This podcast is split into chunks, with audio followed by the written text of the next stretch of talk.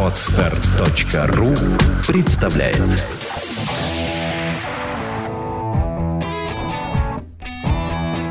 Проект «Чувство покоя» представляет Александра Иванова и Андрей Копецкий в лучшем психологическом подкасте «Психология, мифы и реальность».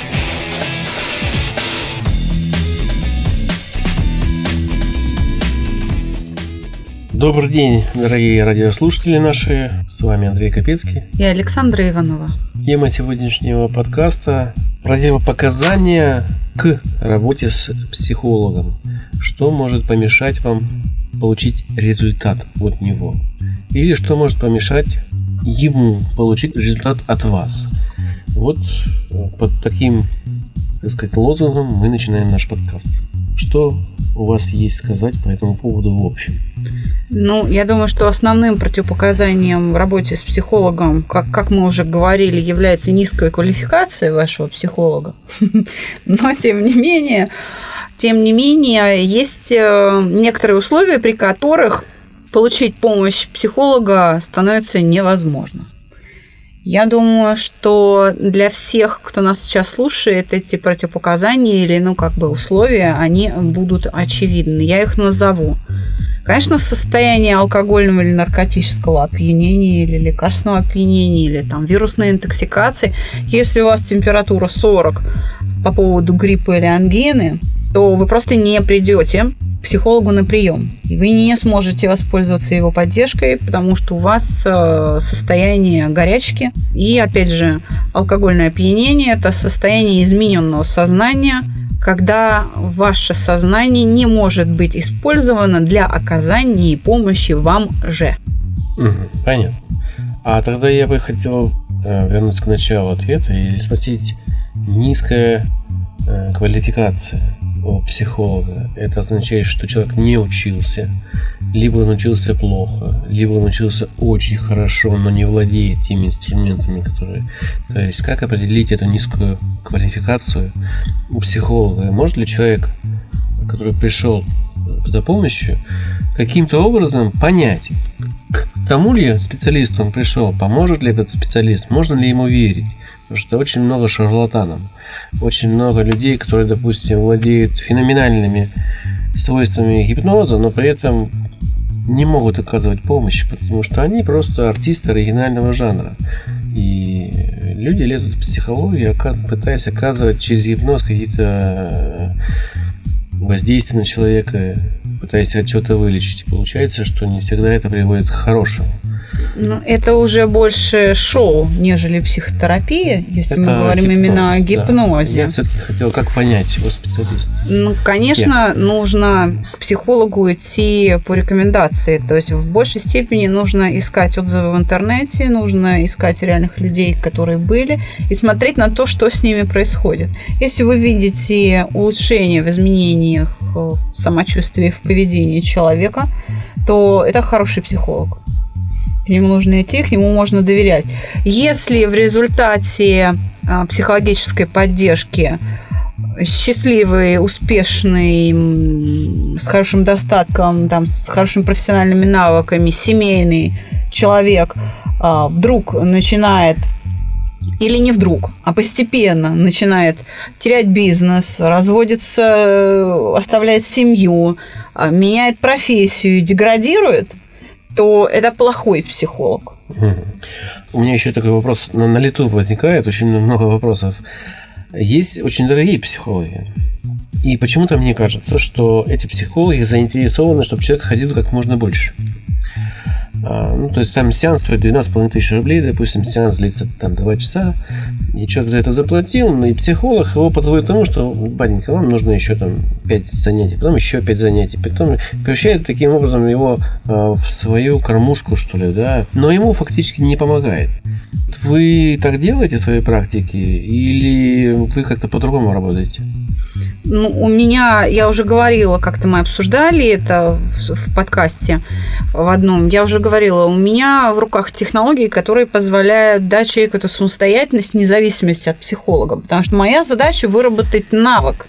который бы человека обслуживал, потому что психолога с собой в чемодане всю жизнь везде возить не будешь, и советом у него спрашивать не будешь. Психолог не должен давать советы. Психолог – это человек, который способен научить вас мыслить самостоятельно таким образом, чтобы ваши переживания были подконтрольны вам, чтобы вы могли управлять собой в любой ситуации, независимо от силы стресса, от силы переживания, от ее длительности, от тяжести и так далее, от количества задач. На самом деле мы не злоупотребляем доверием людей, которые к нам приходят. Более того, мы постоянно требуем самостоятельности. Даже непосредственно на уроке, когда у человека, который ко мне пришел, у него есть возможность посоветоваться со мной, я стараюсь его побудить все время к самостоятельным действиям. Говорю, подумай сам. То есть вот ко мне на уроке человек может обращаться только в крайнем случае. Он должен все-таки работать самостоятельно. И в большей части это получается. Очень редко возникают вопросы, на которые человек не может ответить, и где он не может подобрать решение. Все-таки к нам приходят уже взрослые люди со своим жизненным опытом. Моя задача поставить его сознание в такой коридор, при котором вывод на результат неизбежен. То есть вы фактически как бы научаете человека умению справляться со своими проблемами. Да.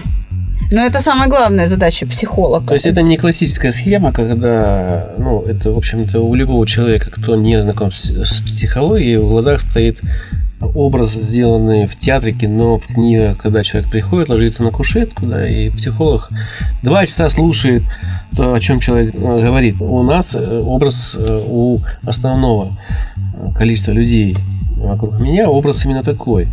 И если ты туда попадаешь на кушетку, ты псих. То есть что-то у тебя ненормально. Так вот, сегодня психология другая уже, да, насколько я понимаю. Она уже не требует вот этих высказываний. Или же все-таки есть это? Это во многом есть, да? Но мы принадлежим школе саногенного мышления профессора Орлова. И эта школа построена просто на других принципах. Поэтому преподаватели саногенного мышления, преподаватели, которые работают уже за пределами, как наша команда, когда мы создали свои технологии на базе теории саногенного мышления, уже некий следующий шаг мы совершили. Более сложные технологии, более надежные создали на основе методики метода саногенного мышления. Мы работаем не так, как описано в литературе, в кино, на телевидении. У нас есть взаимодействие с человеком, у нас есть направляющее такое взаимодействие с ним.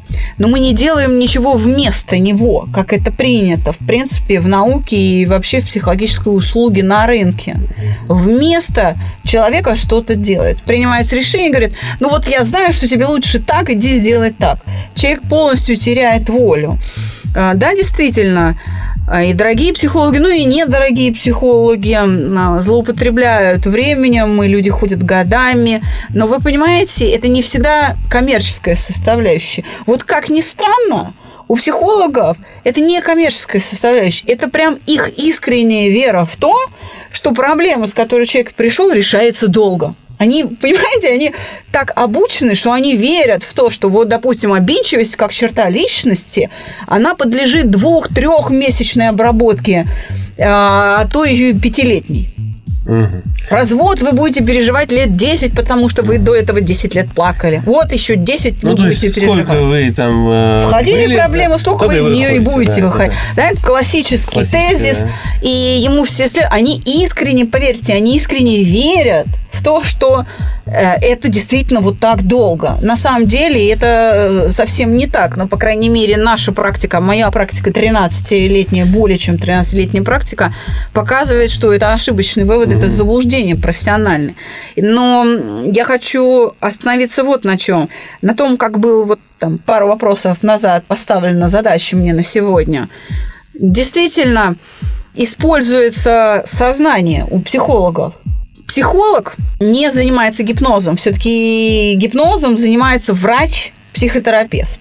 А психолог – это человек, который может использовать ваше сохранное сознание. Он может с вами поговорить или поручить вам выполнить какие-то действия, которые направят вас на размышление о чем-либо. И это размышление должно для вас закончиться неким психотерапевтическим эффектом. Вот так скажем. То есть для того, чтобы прийти и воспользоваться помощью психолога, именно поэтому надо быть в трезвом состоянии и, так сказать, без высокой температуры или интоксикации какой-то. Ну, человек пищевое отравление получил, да, и у него интоксикация. Он плохо соображает. То есть в этих состояниях психологу ходить бессмысленно, потому что ваше сознание изменено. И вы не сможете выполнить то, что от вас будет ожидать психолог. Опять же, если психолог от вас ничего не требует, не побуждает вас ни к какому размышлению, это плохо. Потому что именно в результате работы вашего сознания возникают переживания, под действием которых вы совершаете какое-то поведение.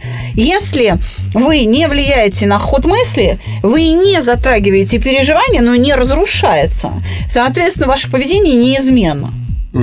Понятно. Тогда вопрос у меня такой. Вот вы перечислили противопоказания в виде алкоголя, там, наркотического опьянения, лекарственного опьянения. А вот черта личности, она может быть противопоказанием? На самом деле, конечно, наш подкаст назывался более жестко. Мы просто решили его смягчить. Статья, которая у нас на Фейсбуке лежит, так она называется «Ленивая задница». Так вот, к чему это я? К тому, что пациенты зачастую хотят получить бесплатную конфетку, которая сделает их счастливыми. То есть, эту конфетку счастья. Пришел, получил конфетку, съел, и все, и все проблемы решились. Лень – это один из свойств характера, да? И наверняка она мешает, на самом деле, человеку получать то, что излечиться или там, избавиться от каких-то проблем, которые у него возникли вот, в жизни. Психологических проблем. Вопрос, собственно говоря, к этому и подводит. Какие черты характера могут быть такими же противопоказаниями, как алкогольное и вот наркотическое, лекарственное?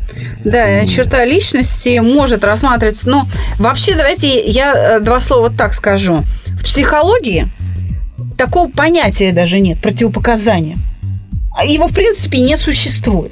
Потому что это не связано, где-то считается не связано с каким-то проникновением там, в организм каких-то веществ. Или воздействие не считается опасным. Скажем, массаж.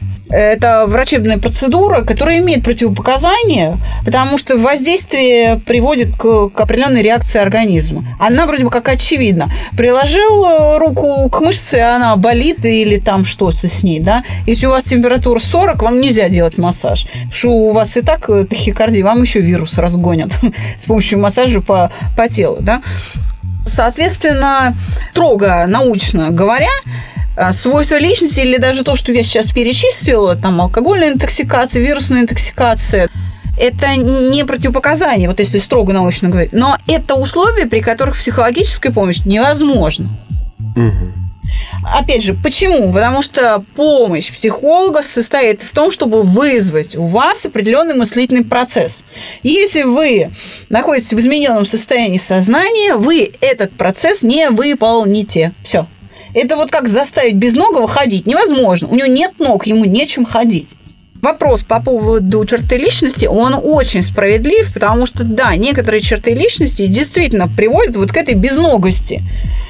Например, мы можем сказать о тех, кого действительно так оскорбительно называют ленивыми задницами. Это люди, не способные принимать решения самостоятельно. Знаете, у меня был в практике такой случай, когда пришла женщина бросать курить. Мы, мама молодая, мы с ней занимались. И в какой-то момент она приходит и говорит, что вот я в шоке. Мой 9-летний сын пришел ко мне утром, как обычно, перед школой, и спросил: мама, что мне одеть? И она впервые в жизни сказала ребенку: одень, что хочешь в школу. Вот одень, что хочешь. Ребенок замолчал, ушел, через 5 минут вернулся, встал перед матерью на колени и, заливаясь с надрывом в слезах, сложил ручки его, да, молитвенно на груди. «Мамочка, я умоляю тебя, скажи, что мне надо одеть». Что? Ребенок не может выбрать, какие брюки, какую рубашку ему одеть в школу. Он не способен принимать самостоятельные решения. За него все делает мама. Если бы мы на это не обратили внимания, не натолкнули, то этот ребенок в будущем, безусловно, нуждался бы в психологической помощи, но придя, не мог бы ее получить. Со взрослыми мужчинами я разговариваю более жестко. Когда приходят и говорят мне, ну, вы же психолог, вот вы должны что-то такое со мной сделать, чтобы мне стало легче. Я со взрослыми мужчинами разговариваю примерно так. Окей, ты пришел заплатить денег для того, чтобы я сделала примерно следующее. Позанималась бы вместо тебя сексом с твоей женой так, чтобы оргазм случился у тебя. Но чтобы ты при этом в этом процессе не участвовал. Ну, вероятность такого, конечно, есть. Очень маленькая. Но, простите меня, дорогие радиослушатели, но это так. То есть надо участвовать в процессе. Ну, хорошо, если ты хочешь покушать, просто нанюхавшись запахов на кухне, ты все равно сыт не будешь. Тебе все равно надо пойти и самому как-то, в общем, положить пищу в рот, разжевать и проглотить. Угу. Поэтому люди, которые считаются самыми умными и не способны воспринимать критику, когда они не способны пробовать что-то новое, так называемые ригидные личности, они тоже не могут получить поддержку психологов в полном объеме. Он им не нужен, потому что это как, знаете, как народная мудрость. Черт свое, Бог свое. Вот, вот такая ситуация. Поэтому для того, чтобы получить поддержку психолога, нужно следовать тому, что он требует. Грамотный психолог будет требовать, он не будет вам рассказывать, что делать. Он будет с помощью вопросов ввести ваше сознание к выводу, который, конечно, вашему психологу заранее известен, но вы этот вывод сделаете сами. Вот это есть психологическая помощь. И чтобы ее получить, нужно эти ходы мысли воспроизводить. То есть грамотная работа психолога основана на работе вашего сознания. Если вы этим сознанием в этой работе не участвуете, не ходите к психологам. Отлично. То есть где-то возникает сразу вопрос. Вот конкретно, что нужно для успешной работы с психологом?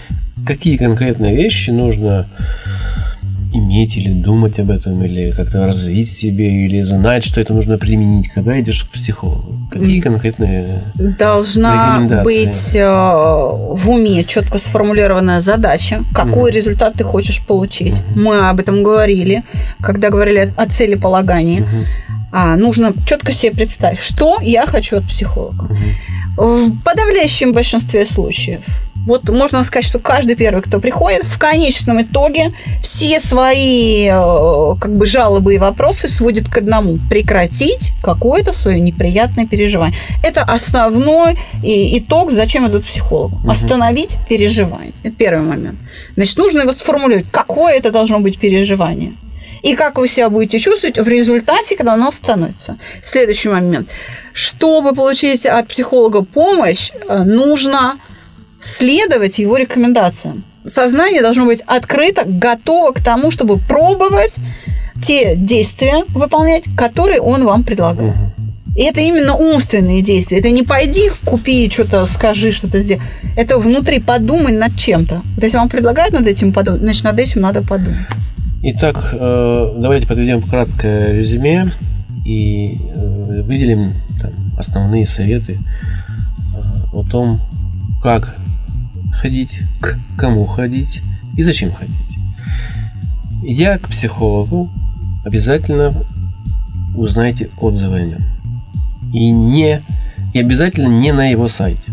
Ищите отзывы сторонние, там, где люди свободно изъясняются, никто не модерирует. Второе. Смотрите, как работает с вами психолог. Заставляет ли он вас думать и включаться в работу? Если вы просто разговариваете, он вас слушает, то, скорее всего, он просто с вас возьмет деньги и ничего вам не поможет. Абсолютно верно. Третье. Идя к психологу, выделите цель, с которой вы идете. Ну или, по крайней мере, направление. А психолог уже, правильно, психолог поможет вам целепостроение сделать. Да. Ну и четвертое, не ходите пьяными, обкуренными и под таблетками к психологу. Это точно не поможет. Это точно не поможет. На этом мы заканчиваем сегодняшний подкаст. С вами был Андрей Копецкий. И Александра Иванова. До новых встреч. До свидания.